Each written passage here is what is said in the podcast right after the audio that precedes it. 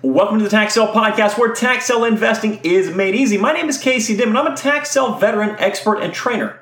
I'm the author of the Tax Sale Playbook, founder of the Tax Sale Academy, and I'm your host right here on the Tax Sale Podcast. I've also trained many, many people to see tax sale success in their own businesses. Thank you so much for joining me on today's podcast, and as always, at the conclusion of this podcast, if you're looking to learn more about investing in tax defaulted real estate, the first step that I recommend, and the same step that all those people that I've helped see success in this business, is to head on over to taxsaleacademy.com. And that's taxsaleacademy.com. All right, guys, today we're talking about tax sales and outstanding liens. Now, before I get into this, I want you to completely understand that you must know your state statutes and laws when it applies to tax sale investors.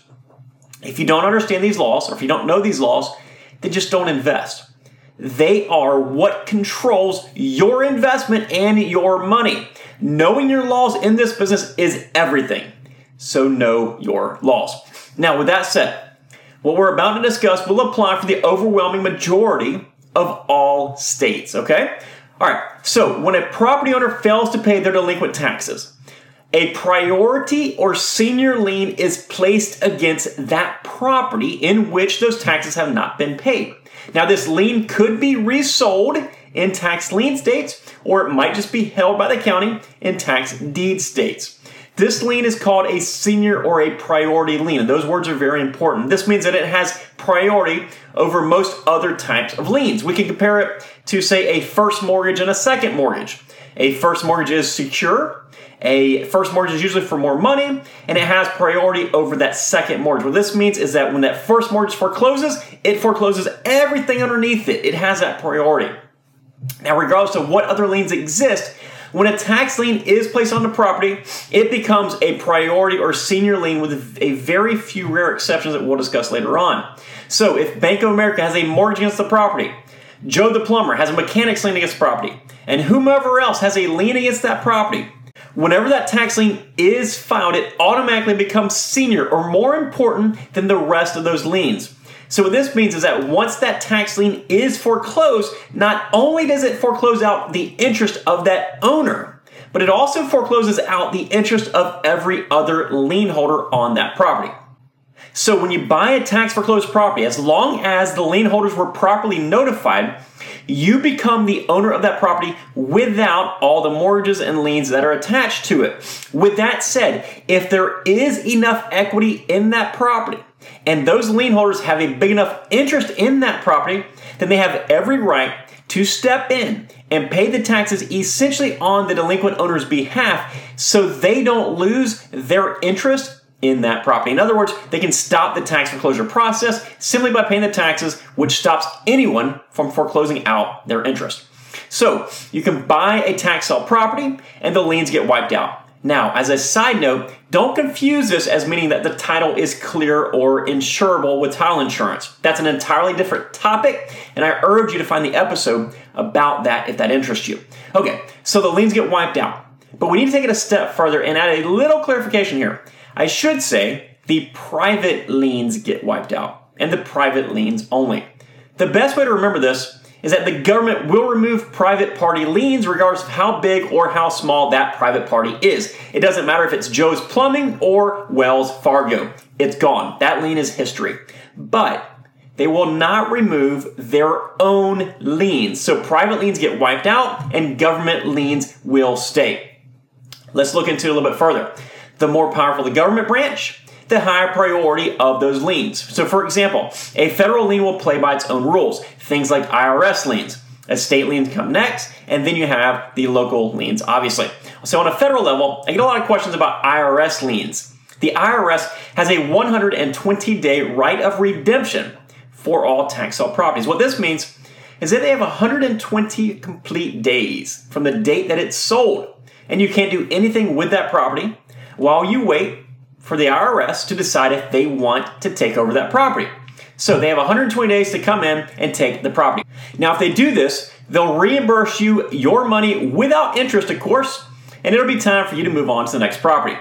Now, it's very important to look at this with common sense. If you have a $1,500 lot and the taxpayer owes the IRS a quarter million bucks, the IRS's expenses acquiring and selling that property are going to be much more, than that property is even worse. So just because they hold a lien does not mean that they'll exercise the option to claim that property. In fact, they usually don't when it comes to tax sales because the properties aren't valuable enough. The other option, of course, is to just pay off the IRS lien for the benefit of not having to worry about it, not having to wait 120 days. And I guess maybe if you want to help somebody out, that's probably not the best idea unless you're really, really nice. But yes, that is an alternative to waiting. Now, beyond the feds, you've got a number of state and local liens that could exist as well. The most common liens that I see are going to be your code enforcement issues. These are liens against the property for things like weed violations, dilapidated homes violations, demolition costs, and all sorts of other similar stuff. If these liens do exist, it's not the end of the world, but it will certainly require some extra effort and negotiation on your part. In many cases, you can actually get these liens reduced substantially by up to 90 or 95%, or perhaps even more. Now, this is completely at the discretion of the department that is responsible for those liens in your specific area. And you're usually going to face two issues. Number one, the ability to negotiate will likely be limited by the county's hard cost. If we're talking just fines, daily fines, interest, the kind of thing that does not cost them anything besides writing a ticket, that's going to be one thing.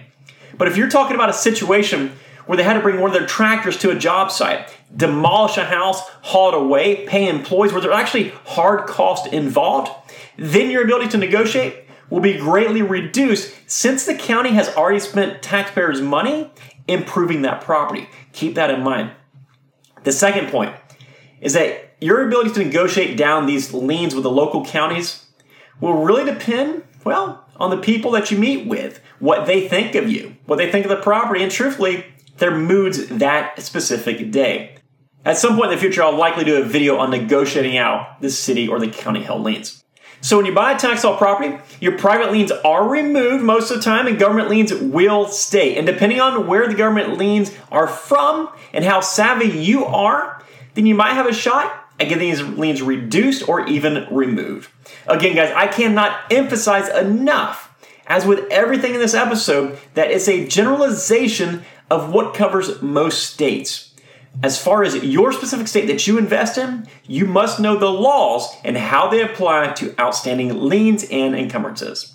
Guys, that's it for today's episode. I really hope you found this episode helpful. There's certainly quite a bit involved with understanding liens, encumbrances, priorities, senior, junior, all sorts of other real estate investing and tax investing terms. And I'd love to explain this to you in much more detail. And I do that over at taxsaleacademy.com. Again, that's taxsaleacademy.com. If you're just learning about tax investing, a great resource for you is the Tax Playbook. The book itself is completely free. Just help us cover shipping. And when you're ready to really get started, when you're ready to take that shortcut, consider joining the Tax Academy. And you can do that, again, by going to taxsaleacademy.com and clicking on that join button.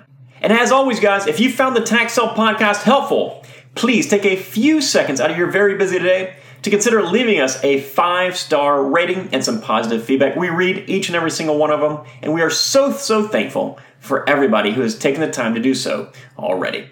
Guys, I hope you have a successful day. Take care. Bye bye.